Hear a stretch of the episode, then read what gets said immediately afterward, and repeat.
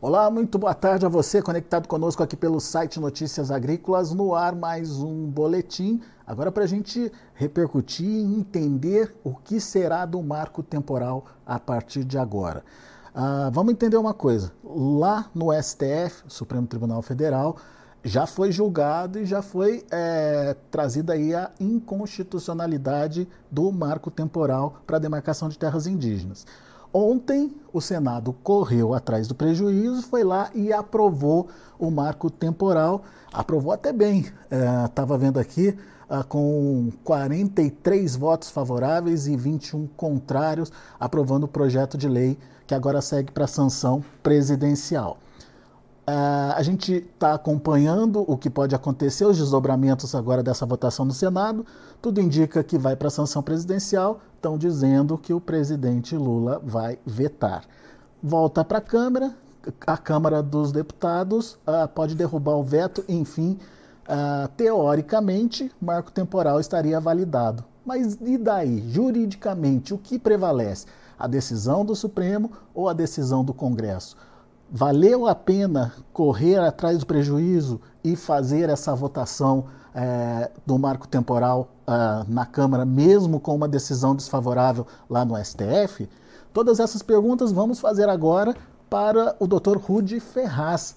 Dr. Rude, ele é diretor jurídico da CNA, está aqui com a gente no vídeo. Seja bem-vindo, viu, doutor? Obrigado por estar tá aqui com a gente e ajudar a gente a entender toda essa celeuma que envolveu aí essa questão do, do marco temporal. Afinal de contas, o que, que a gente tem que entender a partir de agora? Tem validade jurídica essa decisão de ontem do Congresso, mesmo com a contestação do STF? Seja bem-vindo, doutor. Bom, boa tarde a todos. Obrigado mais uma vez aí pela oportunidade de fazer esse esclarecimento. Mas essa é uma pergunta. Essa é uma pergunta que muitos fazem. Qual que vai prevalecer? A decisão do Supremo ou a decisão do Legislativo? Né? É, antes é importante contextualizar um pouco essa situação. É, o marco temporal é uma tese jurídica, né, que desde a época da Constituinte é, é já foi pacificado em vários tribunais, né, é, consolidando-se esse entendimento naquele caso da Raposa Serra do Sol, onde ele trouxe justamente esse entendimento em relação ao marco temporal, bem como algumas condições para que uma terra indígena seja considerada válida. Né. É, e de lá para cá, e passados mais de 10 anos do julgamento do caso da Raposa Serra do Sol, o executivo, na época do governo Michel Temer, é, pegou esse entendimento e trouxe para um parecer vinculante, tra é, trazendo isso como um, uma norma legal para a administração pública federal. E o Congresso né, já vinha avançando bem nessa discussão, é, ou seja, nós tínhamos um posicionamento do, do Judiciário no, no, ponto de vista de interpretação constitucional. Nós tínhamos o Executivo já consolidando e pacificação dessa essa, essa situação. O Congresso Nacional debatendo esse tema com a sociedade, legítimo, é, legitimamente é, constituído para isso, é, incorporou esse entendimento já então consolidado, transformando-se isso em lei. Só que, em paralelo, o Supremo Tribunal Federal é, quis novamente rever esse, essa decisão, é, revisitar esse tema, tendo em vista essa mudança de composição que o Supremo fez, e ele acabou o quê? De, é, derrubando a tese até então consolidada do marco temporal, trazendo uma imensa insegurança jurídica para toda a sociedade brasileira. E o Congresso Nacional, que já vinha há muitos anos, há mais de 17 anos, debatendo esse tema no Congresso Nacional, é, restabelece essa segurança à medida em que aprova o projeto, nós estamos aguardando agora a sanção, sendo é, sancionada a lei, ele vai prevalecer em relação à decisão do Supremo Tribunal Federal. Por quê? Porque o Supremo ele decidiu é, com base nos normativos vigentes, vigentes nesse momento.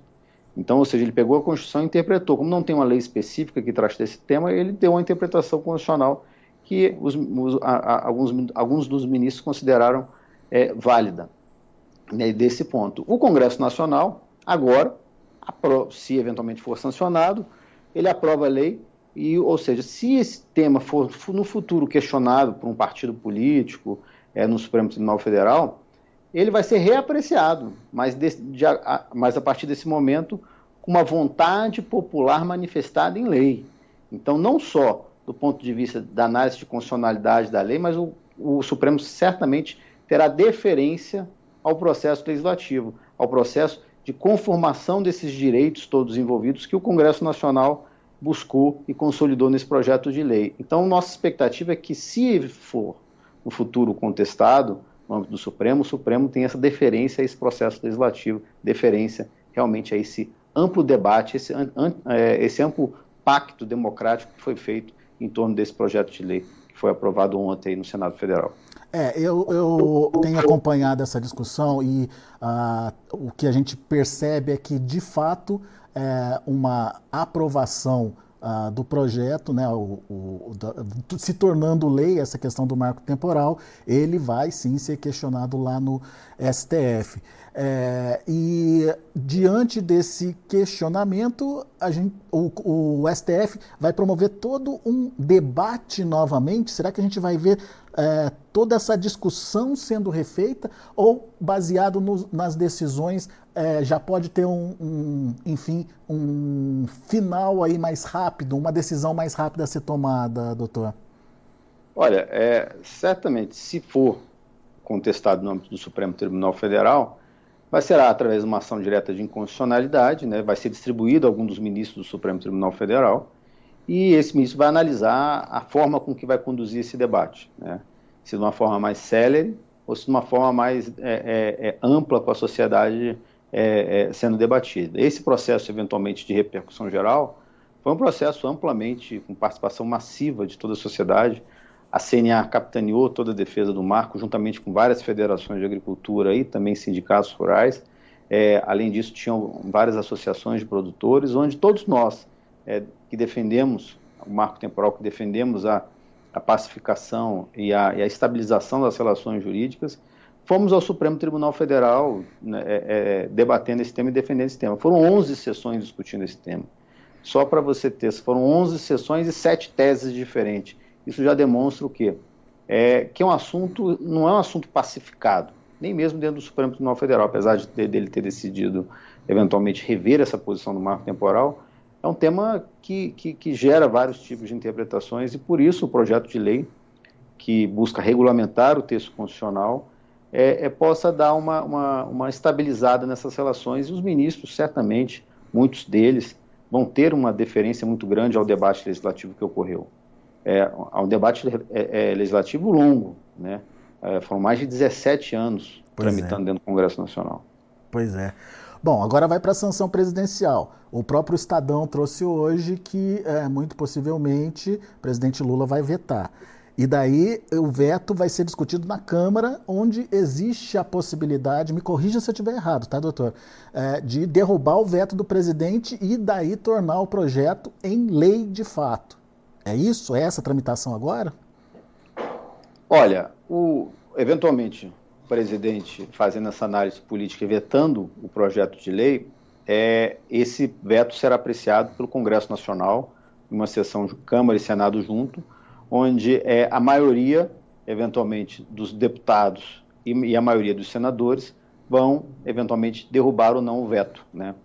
É, como a votação foi uma, uma, votação muito significativa, com mais de 280 votos na Câmara e mais de 43 votos no Senado, isso já demonstra que a maioria do Congresso Nacional, se eventualmente for vetado, irá derrubar o veto no âmbito do Congresso porque é uma vontade da maioria da sociedade, maioria dos parlamentares. Então, é, essa sinalização de que é, é, dos parlamentares é, votando em maioria já qualificada, né, praticamente nessa questão, já demonstra que se, se o presidente vetar, esse certamente será derrubado. Por um outro lado, é, o, o governo federal está numa situação extremamente delicada porque é, com a decisão do Supremo Tribunal Federal, onde ele é, garantiu a prévia e injusta indenização dos produtores pelos títulos de propriedade expedidos, é, e essa indenização terá que ser feita pela União, e sem um parâmetro objetivo do processo demarcatório, é, sendo eventualmente consolidadas é, todas essas reivindicações que estão pendentes na FUNAI, são mais de 450, mais de 120 áreas em estudo, o governo federal terá uma conta astronômica para, eventualmente, indenizar os produtores. Então, certamente, o governo vai avaliar né, é, esse impacto econômico né, que o, a decisão do Supremo, Final, Supremo Tribunal Federal trouxe para ele, e certamente vai reavaliar, eventualmente esperamos sim que ele reavalie e, e, possa sancionar esse projeto de lei que traz a estabilização das relações sociais no Brasil. Pois é, esse é um, uma, é uma segunda parte aí dessa polêmica toda, que foi a modulação de ontem do, do STF, né, dos ministros lá do, da Suprema Corte. É, eles é, entraram em acordo é, por bem precisaria haver indenização. Agora, os termos dessa indenização estão claros, doutor Rudy, ou vai precisar de uma lei para isso também? Bom, eu, nós temos uma série de preocupações com a relação com as decisões do Supremo, né? não só pela derrubada do marco temporal, é, mas também é, é como, eventualmente, é, é, tem alguns parâmetros que, eventualmente, pode prejudicar o recebimento prévio de uma indenização justa daqueles afetados. Né? Primeiro, ele condiciona a um eventual reassentamento. Né? É, esse reassentamento, nós todos nós sabemos que é extremamente difícil você achar, eventualmente, uma área semelhante em, é, é, é, em local próximo para ser eventualmente demarcada. Né? O segundo ponto é que ele desvincula do processo de demarcação essa indenização da terra nua. Ele vincula a indenização das benfeitorias, porém desvincula essa indenização da terra nua. Mas ele trouxe diversos avanços, né, na medida em que ele garante o direito de retenção, né? ou seja, o, o, o, afetado pelo processo de demarcação terá direito a reter a área até receber o valor incontroverso da avaliação. E aí nós partimos para um segundo é, aspecto, que é o que será o valor incontroverso? Que aí essa discussão, claro, vai ser caso a caso, né, mas nós temos a preocupação de que o governo federal não faça uma avaliação vil dos valores do móvel, mas sim, eventualmente, é, se for, for demarcada essa área, fazer uma indenização prévia e justa de acordo com o valor de mercado, garantindo a possibilidade de que eventual indenização possa ir para um outro local próximo e reestabelecer a sua atividade econômica. Mas essa questão da indenização é uma questão é, que também faz parte de uma continuidade de discussão do tema é, no Congresso? O que, que o senhor tem visto, o que, que o senhor tem falado com o pessoal da, da FPA? Bom, o Congresso, essa lei, é a lei que trouxe a pacificação, eventualmente sendo sancionada, que trouxe a pacificação das relações jurídicas no Brasil. Essa que inclui o marco temporal. Essa que inclui o marco temporal. Não, e essa lei é muito importante esclarecer que ela não vai retirar direito das comunidades indígenas nenhum. Ela apenas estabelece um padrão, parâmetro objetivo para que qualquer cidadão possa identificar o que é uma terra tradicionalmente ocupada por índios e o que não é uma terra tradicionalmente ocupada por índios. Mas aquelas reivindicações sociais das comunidades indígenas que queiram aí eventualmente ampliar a sua área, demarcar uma área, a União pode sim fazer esse processo e atender essa, esse anseio social. Mas para isso, ela vai ter que o quê? Adquirir a área, desapropriar a área, garantindo a prévia indenização de acordo com o valor de mercado dessas eventuais indenizações. Ou seja, ela cria um mecanismo de composição dos conflitos, ou seja, de resolução dos conflitos. Por isso que é, esse projeto de lei ele vem para dar previsibilidade para as relações jurídicas e pacificação social. Muito bem. Então, no entendimento do senhor, no entendimento jurídico, se a lei de fato é, se estabelecer, prevalece a lei do marco temporal que foi é, votada ontem no Congresso, independente do resultado uh, do STF. Ela teria que ser contestada novamente, é isso? Exatamente. Isso seria objeto de um novo processo, né? É, e esse processo vai não, não analisar a, a, constitucionalidade da lei e também a constitucionalidade da a deferência que o eventual Poder Judiciário tenha em relação ao debate legislativo que ocorreu. Então, não só a análise de constitucionalidade que ele vai, vai, vai avaliar, mas também né, a deferência ao processo legislativo, que é a discussão que vem se, se tendo aí é, é muito é, em todos os lugares, que é justamente essa separação de poderes, né? Aonde está a competência de cada poder e até onde pode ir cada poder. É, aliás, isso ficou bem claro, né, doutor Rudi, na fala do, do, do, do, próprio presidente da FPA, na, na, no posicionamento da, da, própria CNA em relação a essa questão de é, interferência mesmo do judiciário, do STF, nas decisões que teriam que ser legitimadas aí pelo, pelo Congresso, né? É, o, o, Supremo, ele sempre teve muita deferência pelo debate legislativo e nós vimos isso muito no Código Florestal, onde o Supremo reconheceu o grande debate democrático que foi aquele código e teve deferência ao debate, ao processo legislativo é, é, é, naquela ocasião. Nós esperamos que, eventualmente, sendo é, questionado no Supremo, ele possa ir na mesma linha, ou seja, de deferência ao processo debate, de, é, legislativo, deferência ao processo democrático, que foi justamente essa lei. Muito bom. Doutor Ruth, só para a gente finalizar, lei estabelecida, teremos de fato é, é, segurança jurídica no campo? Como é que o senhor vê a, a, a, prática da lei? Bom, como eu mencionei, essa lei ela, ela busca o que? A pacificação social, porque ela cria mecanismos de resolução de conflito. Ela, ela busca eventual corrigir essas eventuais é injustiças que muitos alegam, é, sem eventualmente praticar outra injustiça, ou seja, sem tirar o direito do outro. Então essa lei vem justamente tentar a pacificação. São problemas complexos, nós todos nós sabemos, estados com problemas diversos, mas nós esperamos que com esse mecanismo jurídico que é a lei, ele possa, possa trazer um caminho dessa pacificação social, dessa previsibilidade das relações jurídicas e da, da segurança jurídica para que o produtor rural possa fazer o que mais sabe, o que, que é produzir alimento para o Brasil e para o mundo. Muito bem. Vamos esperar o, o, desenrolar aí das cenas dos próximos capítulos. Vamos ver o que de fato vai acontecer. Me parece que as cenas já estão gravadas, já, né? A gente é, muito provavelmente vai ter um, um, um ritual aí é, de aprovação final é, dessa lei e, consequentemente, uma é, interrogação aí em relação aos questionamentos que serão feitos futuramente sobre ela, mas o fato é que ela, a lei estabelecida ela ganha é, formato, ela ganha, é, enfim, prestígio e precisa ser cumprida.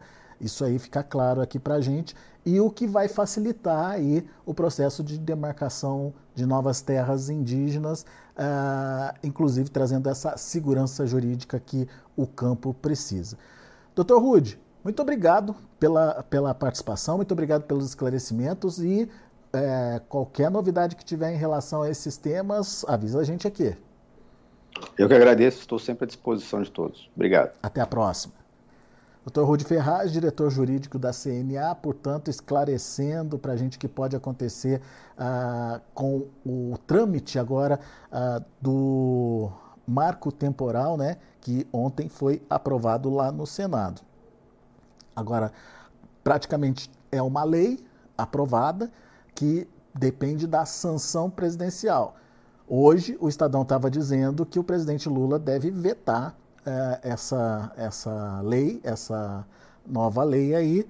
Ah, no entanto, ao chegar no Congresso, o Congresso pode derrubar o veto do presidente. Isso é o que a gente tem é, ouvido e acompanhado aí. Agora, o Dr. Wood foi enfático aqui em falar para a gente. Uma vez aprovada como lei, uma vez um projeto de lei se transformando em lei, ele prevalece, prevalece inclusive sobre essa decisão de inconstitucionalidade é, já tomada aí pelo STF. A explicação do Dr. Rude é simples. Até então, o, o STF trabalhou numa tese onde não existia uma lei para esse tema. A partir de agora, essa lei estaria estabelecida e precisaria de novo ser contestada. Então, tem uma vida útil aí para ser cumprida essa lei que estabelece o um marco temporal. E não é só um marco temporal, não, é uma lei bastante interessante aí, que traz inclusive de volta alguns direitos aí para uh, os, o, as, os indígenas, enfim, para estabelecimento das terras indígenas, para uh, a possibilidade dos indígenas poderem trabalhar e avançar aí uh, com a sua produção agrícola, por exemplo. Então, tem algumas vantagens também aí nesse processo para a própria população indígena no Brasil. A gente vai ficando por aqui. Daqui a pouquinho tem outras informações e mais destaques. Tem mercado da soja. Hoje é o Carlos Cogo que vai conversar aqui com a gente no Notícias Agrícolas. Fica o convite para você continuar com a gente.